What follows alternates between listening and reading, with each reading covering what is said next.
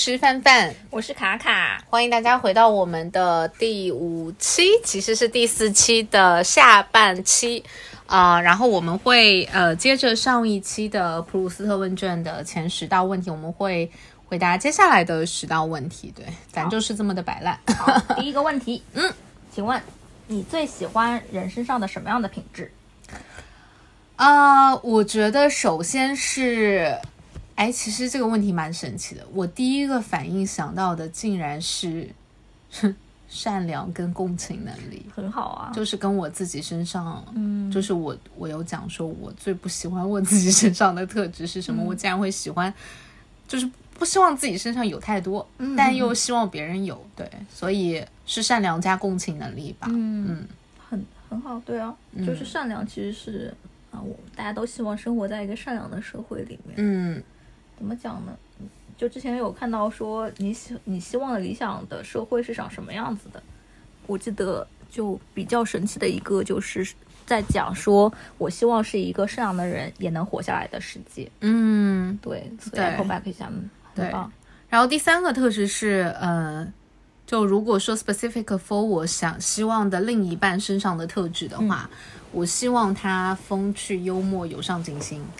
嗯第三个特质就这么长了吗？对，风趣幽默、有上进心，然后，呃，可以理解啊，就是他为什么会被选中，或者是说对是是个适合的对。啊，那想了想，这几个特质其实在我自己身上也有。所以最后是自恋。最后是自恋，就是我希望找到一个跟我差不多的人吧。嗯对，嗯，其实很多相似的人不一定是很好的伴侣啊，你想过了吗？这一点我其实不认同。哎，嗯就我我之前有跟我就是另外一个可能年纪比我大很多的一个很好的朋友有讨论过这个问题，嗯就是在人年轻的时候，嗯或者说我们从小被教育说你要找一个跟你互补的人，嗯但是互补的人会被相互吸引，但是最后会会被说，因为你们真的就是两种完全不一样的方向，嗯，然后你会发现不同频，嗯。嗯，很难同频，所以人最后还是会希望跟自己相似的人在一起，就是你不用花太多力气，他就可以知道你在想什么，你要做的是什么，嗯，就沟通成本很大嘛，嗯降低沟通成本可以让你活得更加的舒心，嗯。嗯，这是我现阶段的想法吧，我一定要找一个相似的人，明白，嗯。嗯，可以理解了。那从我的角度来讲，就比较 precious 的品质，大概就是聪明且勤奋吧。就虽然我还是跟你一样，对，为了就是 虽然我个人嫌弃的那个勤奋的特质，这虽然我是觉得勤奋是被过高的一个评价了，但是我确实从个人角度而言的话，想在社会上生存的比较好，要么就足够聪明，嗯要么就真的是足够勤奋。当然，我的勤奋还是那个定义，就是一定要找到正确的方向去勤奋。就是聪明的勤奋，对，聪明决定上限，勤奋决定下限嘛。嗯，就是二十二者有一个，我觉得就已经不错了。当然，就既聪明又勤奋，走到正确的路上，不断的努力，这个一定是一个哎很厉害的人。哪怕是说跟我其实是两个跑道，或者是互相不认同，但是我会觉得我会敬佩这样子的人。嗯，了解，所以是聪明且勤奋，对，嗯，就是第二次，这就是要么聪明，要么勤奋。嗯，这个我也会非常的觉得非常敬佩。嗯我有一种，我刚刚在想一个东西，就是我不知道，因为现在只有我们俩在录这个播客，但我觉得如果说我们有足够多的人，可能到最后你会发现，好像大家喜欢的人都差不多。这就不一定了，你想想看，看，难道会有人喜欢懒惰的人吗？就是他总不可能说出的特质说，OK，我喜欢一个懒惰的人，我喜欢一个就是好的特质。就这么一些，这个我相信好的特质大家都是在这些里面去选择的。嗯，但是有些人排的优先级是不一样的。嗯哼，比如说很多小小姐妹，她经常遇到恋爱脑的缘故，就是遇到渣男的一个情况，就是因为他们热爱那种自由的男士，对不对？请问，就是我相信那一段一定是在年轻比较年轻的时候，你会比较容易被这些给吸引，但是他们是不是呃，无论是善良，是不是真诚，有共情能力，在一般的渣男身上，这个伪装可以伪装出来，但实际上是真的没用。是但是渣男呢，一般来讲，能成为渣男的一个特质就是，至少他是有懂得伪装，对，就是至少他能一定程度上让你感受到他还比较幽默，这个人有趣，风趣不下流，对不对？但实际上怎么样子也不知道，就是好的特质就这么一些，但是你被那个人吸引的那一点的话，可能是不一样的。嗯，对，然后甚至说爱情又是另外一回一回事了嘛，对不对？了解，嗯。那说到底就是，渣男他就是学会了怎么样掌控人心，他知道怎么样去假装有拥有这些好的特质，可以在第一时间去吸引你对他的注意力，骗取你的。就就就，我觉得这是一部分了。那还有一些渣男，就是我懒得装了，但是也会吸引到一些人。那我觉得这就比较的 tricky，啊就你看《毛姆面纱》里面那句话不是在讲了吗？我就是我知道你庸俗，我知道你反正各种缺点，但是我还是爱你。对，就是爱情没有道理嘛，但是爱情真的没有道理。但是你只是说我，比如说欣赏的人类特质的话，我相信没有人会欣赏的是，就像你讲的懒惰，我也不会像，就是我欣赏的是虚伪。嗯，对，一定是那些人性的闪光点，让你觉得这个人的品质还不错。至于是不是真的，这是另外一个话题了嘛。没错，嗯，好的。那下一题，嗯、你最常使用的单词或者短语是什么？放到中文语句里，就是你最经常讲的一句话是什么？你的口头禅是什么？其实我这一段时间我是非常明显的感受到了，我很喜欢讲 amazing。对我刚刚就想说，我就猜你一定会说 amazing，因为 amazing 这个词就包含了很多种嘲讽或者夸奖的行为。因为之前我喜欢喜欢讲 interesting，但是我后来想看这个的嘲讽意味太浓了，amazing 稍微的弱一点点吧，我我只能自己这么感觉。我跟你蛮像的，你知道我的词是什么吗？哇哦，这是我最近经常用的一段一段词，就是哇哦，天哪，真的吗？你看，你跟我用的是差不多的，就是为什么我们会成为好朋友。是，嗯、怎么讲呢？就是口头禅嘛。嗯我总不能是说我的口头禅是“您真是一个很棒的人”，这听起来就非常的虚伪和虚假。是好，那我们你讲一下这个你口头禅背后的故事吧。对，因为以前的时候，我真的是我，大家可以感受到我的语速其实慢过于我的脑速的。是在我比较小的时候，我的讲话是不能成连贯的。直到有一次，我的朋友、我的同学跟我讲说：“你是不是语速跟不上你的思维的速度？” 是哦，然后我就说：“哦，是有这么一点吧。”嗯，现在话语速其实已经降了很多了，对不对？就是。嗯，这个在一段的时间里面，我是觉得有一些词可能是想要去表达出来，但是蕴含的意味太多了，所以我当中真的有很长一段时间讲的是 interesting，但是嘲讽意味实在是太浓了。本身我已已经比较命了，呃，没定好的一点是，它有一段好的背景故事。嗯，那哇哦的逻辑是什么呢？就内心就有一部分的 有一部分的情况下是真的，他做的事情让我觉得很哇哦，然后另外一部分事情就是他做的事情，我的想法就是哇哦，就就是那种在惊叹跟嘲讽之间反复横跳，然后让让听者就是有一种他会开始自我怀疑说。我究竟是被夸了还是被骂了？就这句话还蛮妙的，蛮好笑的，就是对语言背后其实还是有非常多的对，东西在。对对对，就是那种巧妙的，如何巧妙的骂人，还不让他觉得自己被冒犯到。这怎么可能不被冒犯到？你两个语语调都不一样。因为我通常我会配合我的表情，就是扑的扑棱着我这个中了十四厘米睫毛的大眼睛，看着他说：“哇哦！” 就伤害力加倍，真有然后意思迷惑力也加倍。嗯那我们进入下一个问题：你这一生当中最伟大的爱是谁和什么？嗯，哇，哇哦，才活了二十九岁，很难回答这个问题。嗯，最伟大的爱，我觉得我前一段感情就挺伟大的啊，真的呀、我觉得我自己就是我，我个人不奉献。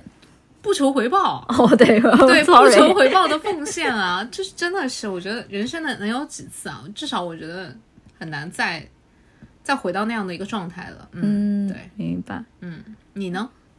也没爱过什么人，还，真是倒霉。多幸运！你竟然说倒霉，哦，人生少了一个很重要的体验。嗯，因为太聪明了。哦够了够了没有人可以就是把你 fall fall into fall into the love，OK？、主要是脑子里经常出现的就是嘲讽的钟声，就是有些时候真的就是噔噔噔噔噔，我很想讲话了，好好笑哦。那、这个一定程度上阻碍了我很好的去找到一段爱情。对，那如果是说什么东西能让我比较的，哦。就是为了我的达成我的理想生活，我其实现在其实还蛮追求得到金钱的回报的，对不对？就是很认真的在工作，希望得到一些物质上的满足。嗯，至于这个 what for，就是为了在未来的某一天，就是不说财务完全自由，但是呃手上的财富能让我就是心无旁骛的去寻找自己真的感兴趣的东西，我觉得 that's enough。所以目前为止，最伟大的爱给了我的对钱的追求上。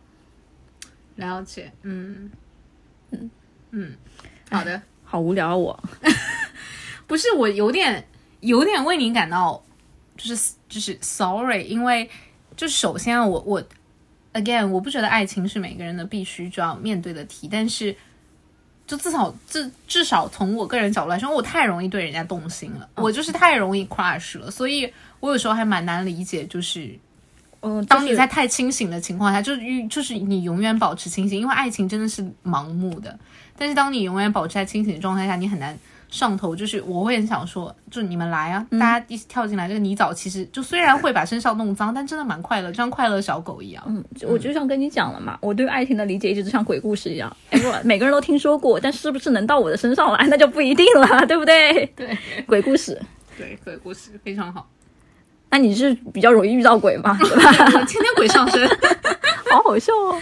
笑死了。嗯，呃，你哦，何时何地让你感觉到最快乐？嗯，何时何地？对，哎呀，我这个人什么都会很快乐，死宅都让我觉得很快乐。就是在你自己的房间里面，就是看你喜欢的书，看你喜欢的漫画。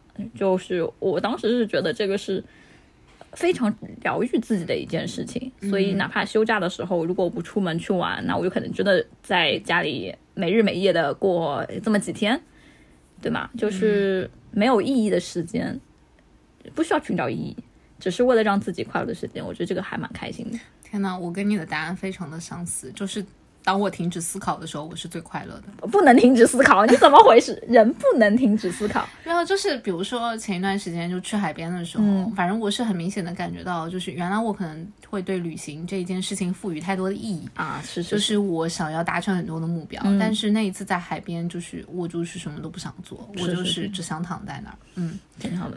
包括之前也是，就是我当我觉得我对我的周末提前做好很多 plan 的时候，我未必会快乐。是，但是当我自然而然的，就是去到周末，然后周嗯末可能发生了一些我意想不到的事情的时候，反而会更让我快乐。所以我觉得人就是 echo back，我为什么会就放弃思考，就是当你想太多的时候，你未必可以获得快乐，但是意想不到的、意想不到的惊喜最能让你快乐。现在越来越理解这句话了，嗯，明白，对，挺有意思的。下一个，下一个问题的话，你最想拥有什么样的才能？我最想拥有什么样的才能？我觉得我没有什么太多的创作的才能，所以我其实从小就很羡慕那些，呃，比如说像音乐家或者作曲家、作词家，嗯，或者是作家，就是我觉得他们的这种创作的才能是让我非常羡慕的，嗯因为。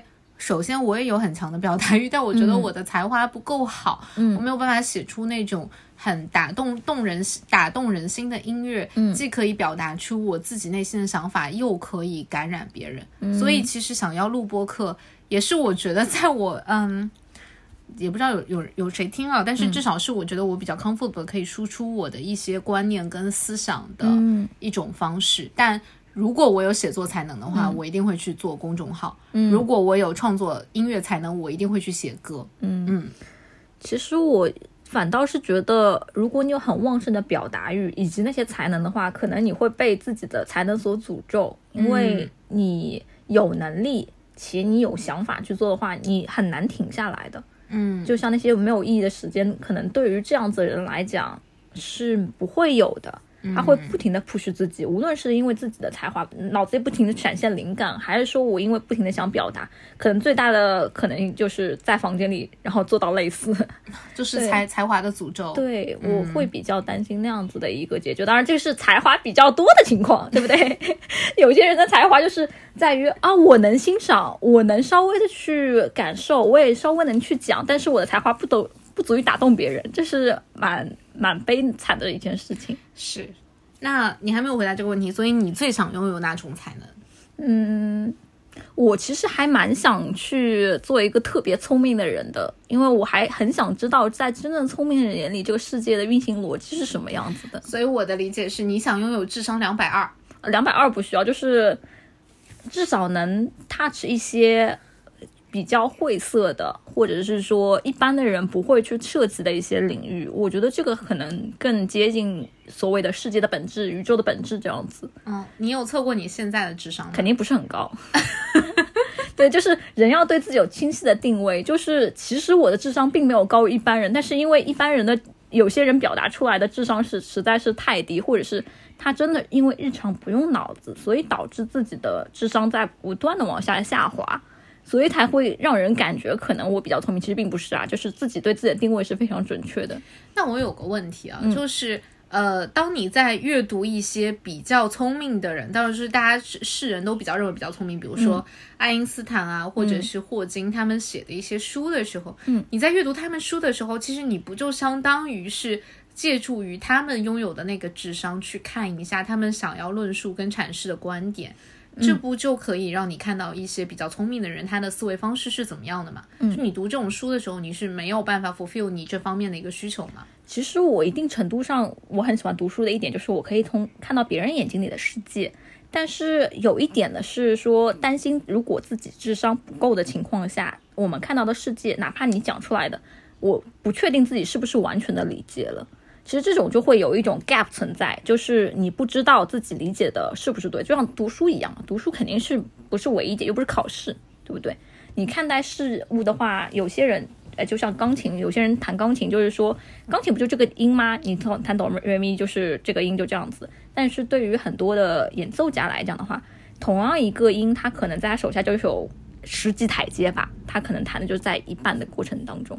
所以你看，貌似大家可能看到的是同样的结果，同样的世界，但实际上可能真的是不一样的。所以 before 就是在那个之后的话，其实还蛮好奇的。我懂了，虽然说一千个读者心中有一千个哈姆莱特，但你希望做那个智商最高的人看到的那哈姆倒没有莱特。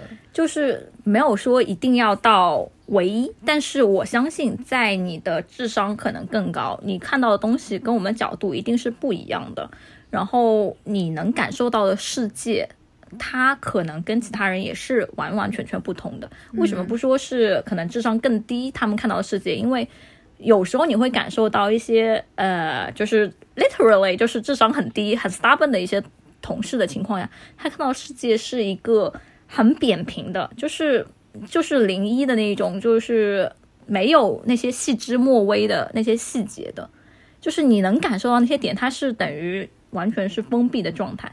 所以还蛮好奇的，在那些可能智商更高，他们可能因为他们门槛比较高啦，就是如果他们学习的一些东西更加的精深、更加专业的情况下，其实还蛮好奇的，对不对？他们是如何看待这个世界的？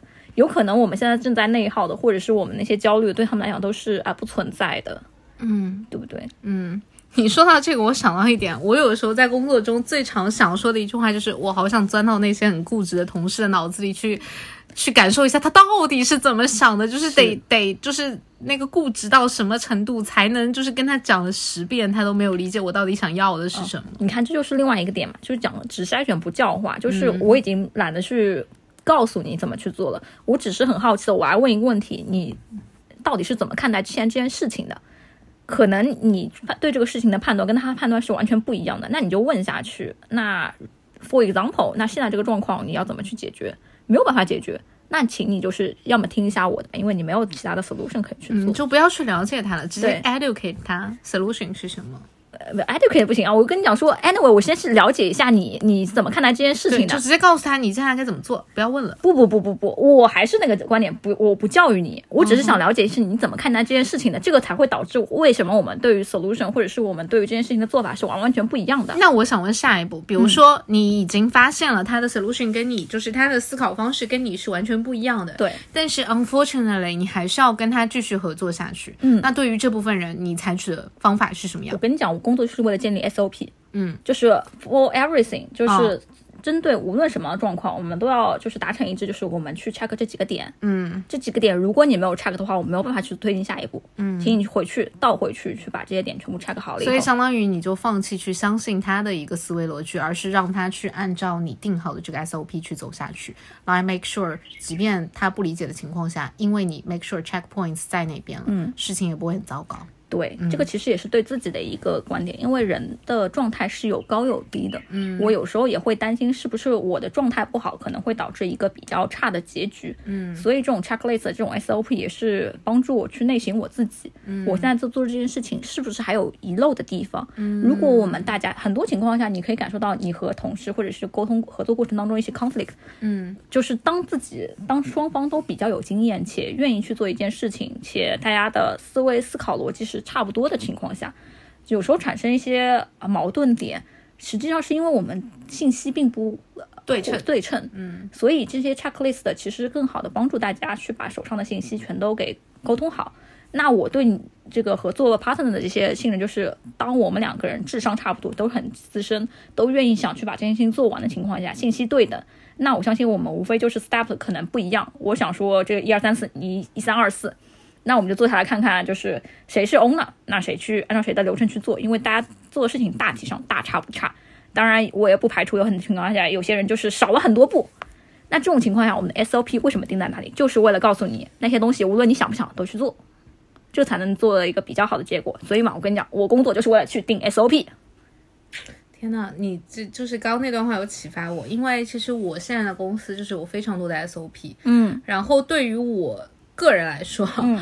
我承认，我觉得我之前可能就是让感性也是在工作上 take 了大部分的 process，因为我可能首先我很相信我自己的逻辑，我相信我自己的做事思维，嗯，所以 SOP 对我来说很大的情况下是一个束缚，嗯。我还我非我我很讨厌 SOP，因为我会觉得 SOP 限制了我个人的一个创造力。嗯，因为首先我 maybe 可以在某些 step 上做一些 invent and simplify，、但是因为有 SOP 的存存在，我就感觉我被束缚在了一个很蠢的框框里面。嗯，但是你刚刚讲的那段话其实有启发到我，我觉得其其实就是类似于至少可以 make sure 我们所有人做事情的下限在哪里。嗯，而我很同意且很多情况下，你可以通过观察 SOP 知道这家公司到底在关注的是什么。嗯，就是哪怕为了就是啊个人这个保护自己，那知道了一个工作逻辑之后，你也可以很好的利用规则去。呃，帮助自己甩脱掉一些可能因为一些人的错误的想法去导致的错误的结局。嗯，了解。嗯，那下一个问题是什么？改变如果自己好像聊过了吧？嗯，那再下一个就是你认为自己最大的成就是什么？这个好难回答。好难回答哦。我觉得 skip 吧，我觉得我这个年龄段哦，那下一个不太好意思。讲这个。好，如果有转世，你希望成为什么样的人或物？我希望成为一个作曲家吧。就我希望 就是回到那个我想拥有 talent 的那那种人，我想去试一下那种人生，就是我有很强的这种创作的才华。嗯我想看自己可以就是能留下什么样流芳百世的作品。嗯嗯，因为我没有体验过这样的人生。嗯，嗯好神奇啊！嗯确实，嗯，如果是我的话，可能想成为风吧。风对，why？就是成为一阵风，对，就是不想做人了。做人是有很多有趣的体验，但是我相信，如果我能活得足够久的话，我会尽可能在这这一辈子里面就是体验掉，哦，所以下辈子你想换个物种？不只是换个物种吧，是不是需要智慧生命，可能都不一定啦。就是嗯因为人，我们到现在为止还是由原子组成的嘛。之前就在讲说，哪怕人是死了，但是是这个守恒原则嘛，所以原子还是散移在这个宇宙当中。嗯有可能是桌子，有可能是椅子，有可能就真的不是一个物体，有可能不是智慧生物啦。所以我觉得比较好玩的就是，真的是一阵风，嗯，就是它里面包含着我作为我现在作为人的一段经历，或者是我身上携带过的那些原子，他们陪我走过的那段路程。至于是不是嗯有人记得我，或者是说我在这里存在过什么，我不是很 care。人死如灯灭嘛，对不对？所以在这段人生里面，尽量的体验一下，然后 the end 吧。哇哦！再一次说明我们俩是多么不同。我觉得我还没有活够。没有，我还我还没有活够。我我都说了嘛，我只是在这个人生当中，我还是会尽量的去体验一下。对我也会，但是因为创作能力这个东西是与生俱来的嘛，我就是天生没有这样的才能，所以我觉得，就如果说再作为一个普通的人，也不能说普通人嘛，就再作为一个人类再活一次，我我倒没有这样的 drive，但是我会想过一下，就类似于那种。嗯，天才的一生，就是你有尝试过什么乐器吗？呃，小时候没有学过，但我唯一就我身上最大的天赋，其实我唱歌很好听。嗯，就我天生对节奏很有感觉，然后唱歌也还不错。但是，但我觉得我离专业歌手还差很多，不然从小就被星探发现了。那倒不一定，就是我觉得，呃，声线是一种，然后唱歌技巧其实是另外一种。因为我很喜欢的一位。歌手，呃，阿云嘎不知道你知道吗？阿云嘎我知道，唱音乐剧的。对对对，因为我他我一直都很喜欢他，他就是很早期的时候，其实属于这个声线不是特别的优质，哦，完全靠后天练起来的。对对，他后期他后期的技巧是非常的。很明显嘛，就是你看他以前的和他现在，嗯，然后他现在音准也很好。就很多音乐剧，上海现在现在的音乐剧演员在演，对对，就就是不上海现在很多音音乐剧演员说是演员，但是实际上音准是的很很不行，嗯，唱什么都不行，就是是属于肯定没有好好的练。但他们声音本身的话并不难听，嗯，所以这个就会为他们感到惋惜啦。就是啊，因为那个那个时候对吧？就是属于。在北京找出路的时候，再去想去做音乐剧演员。他当时在面的时候，面试的时候也不是一个，真的是说，因为我非常非常非常喜欢，所以我一定一定一定要去做。我觉得他就是那种，就是在排除掉其他的可能性之后，在现在的可能性上做到最好的那种人。所以我其实还蛮 respect 他的。嗯，那我说的我想成为那种人，就可能是类似于王菲这样的人，就你懂的，就是就是天生的，就是他就你看他也不爱惜自己的嗓子，是。是，所以我是其实是想体验这种天才的一生，嗯，因为可能在我看来，在我狭小的世界观，我觉得人就是分两种，天才跟地才吧，对，后天去加油，对对对，但我真的很想成为那种出生就。这这个 talent 可以是 anything，就是创作能力，或者哪怕我一出生我就很有那种灵媒能力。不是之前俄罗斯有个很诡异的综艺吧？通灵之战。对，通灵之战，我我觉得也也蛮神奇的。但是现在中国那个女巫不就是，呃，我们能讲吗？这个是她当时不就是后天习得的吗？呃，就反正我就想成为一个先天在某一个方面。就特别突出，至少我觉得我我我我这一世的我这个身体，我觉得还是比较，会不会是比较普通的？是不是会不会有一种可能是你还没有尝试？比如说，就是作曲这件事情，你首先要认得谱啊，对不对？要么老天说啊，我我给我给你了这个 gift，但是你从来没有试图想去使用一下，只停留哎。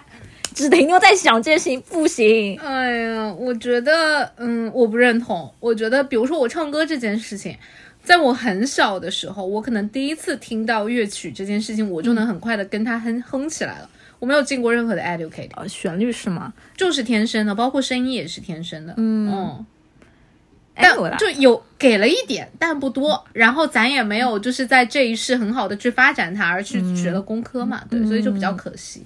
现在不能再学一学吗？现在不行啊！我的声线就是，我觉得我错过了在青春期期去很很很好的 educate 我的声线，所以我现在明显。就即便我唱歌依然很好听，但我知道我有一些声域我唱不上去。哎呀，这个很正常，这是人类天生所限的，就是就是没有去练好。嗯，女中音、女高音，那是因为你天生可以做，而不是说我就是老天给的舒适区是女中音，然后你非要去唱女高，那就是有点过分了。嗯嗯，好，那 follow 你，那沿着你这句话说下来，我觉得可能就是，也许我有天赋，但是真的没发展。对，下一辈子咱就是说，为什么下半下一个辈子就是你人生还有 七十年在前面呢？现在已经不想不想搞这些事情了，只想搞钱。你这个人真的是，你看下一个下一个问题，下一个问题啊，你你最想住在哪里？好问题，哦也没有什么特别想住，我觉得上海挺好的，很适合我、f a m i l y 都在这里。，OK。那排除 family 的这样的一个影响，你最想住在哪里哦，新加坡，新加坡非常适合我。？OK。不要讲城市吧，你讲一下你想住的环境是怎么样的。因为我想住的环境就是一个室内，阴凉，所以你就想有空调，有 WiFi。city 里面。对，我是 city girl，所以所以我不能接受乡村这种或者是诶没有现代化设施的一个区，嗯一定要交通便利，一定要四季有有风，嗯。有很好的天气，有很好的阳光，有很好的 WiFi，然后很好的一些地方去存存储一些我心爱的东西。嗯，我想住在海边，嗯，但也要有 WiFi，然后有随时可以喝到的椰子，然后想喝咖啡的时候也可以喝，就是就是在这种基本的可能我对一些生活便利的要求都能满足的情况下，我会想住在海边，因为我觉得大海真的还蛮能让我 peace 的。然后那个包括我现在每天晚上睡觉的时候，我其实听的白噪音也是海浪声，嗯，因为是这个，你的海是有黄金沙滩的海，对，不是那种啊这个船船厂旁边的海是是黑色的，对对对，我听就是那种很很 peaceful 的那种。是是是，海滩是。嗯，好，下一个问题，我感觉我们是不是再问两个问题差不多了？差不多了。嗯，刚刚问到问到这个，你最想住在哪里？所以是二十二，呃，对，22十二可以23 skip 了。对，你认为程度最浅的痛苦是什么？我认为皮肉皮肉之苦是程度最浅的吧，就是外外你的身体上能遭到的所有痛苦都是最浅的，嗯，哦耶，小到划伤，大到出车祸吧，在我看来这都是最浅的痛苦，那嗯，就是外在的痛苦，在我来说是最浅的。好的好的，嗯，从我的角度来讲，最浅的痛苦可能就是生存已经被满足了，自我价值实现也被满足了，就是略感到就是无聊无聊。哎，这个我觉得真的是。那天的时候，最近不是有一个很还蛮火的一个讨论嘛，就是冰岛人的幸福程度是很高的，嗯，所以当他们觉得什么程度是让他们觉得不舒服的，无聊，不是是嗯冬天雪积得很厚，车开过去，这个啊自行车开过去，这个留下的车轮因为有点黑黑的，让雪不是很好看，他们觉得这个不是很好。就是你可以明显感受到生存压力已经不存在了，自我实现价值也不存在了，就是因为确实没有什么人让人感到不舒适的点了，那真的是精神的，就是它已经变得真的很浅。这些东西在很多的，无论是有皮肉之苦，还是说在那些人还是就很焦虑的人的心理来讲，这个真的是程度非常浅的，就是不构成苦，对吧？我好羡慕这种状态。唉所以嘛，冰岛是很多人理想中的 Wonderland land 嘛，对不对？但是也也不一样啦，就是毕竟它没有很好的这个城市生活。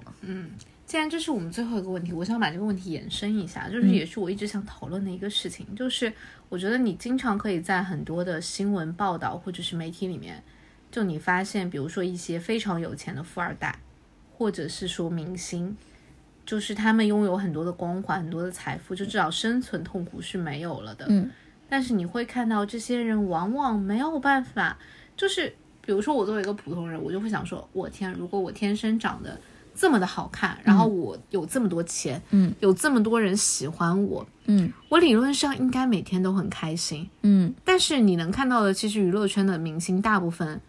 他们都非常的不快乐，包括富二代这些人，他们含着金、金汤匙出生，但是好像他们的那种压力，嗯或者说他们去解压的那种方式，都是在普通人看来很不可理喻的一些事情。嗯所以我有时候在想，就是如果说真的处在这种位置上，你应该去做些什么来避免自己陷到这样的一个怪圈里？就它其实很像一个诅咒。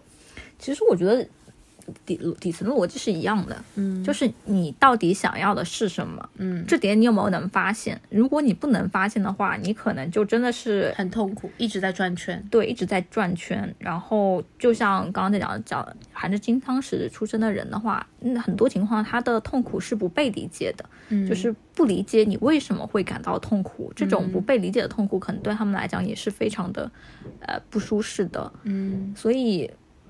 我还是那句话嘛，就是如果一个人生来或者很早的就知道自己到底想要的是什么，这是个很幸运的事情。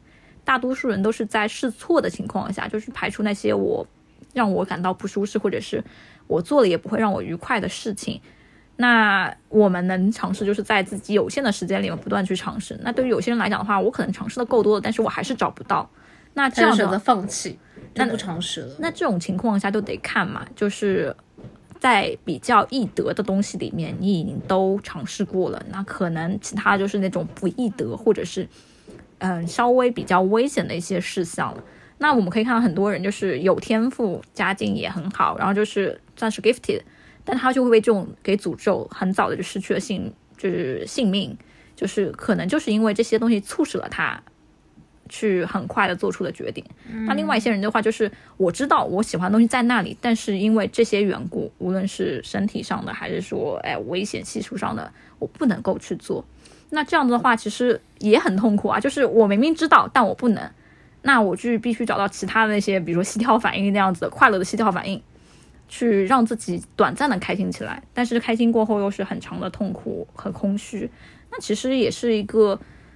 就是你看到东西越多，你尝试东西越多，反而被诅咒的一个可能性。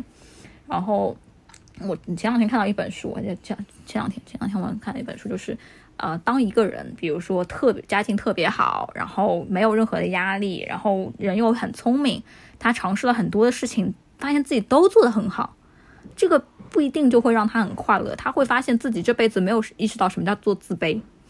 所以他下一次的失败可能就真的是伤及性命或者伤及根本的一个失败了。嗯，这种这个很像，就是小时候可能会有一种传说，就是说。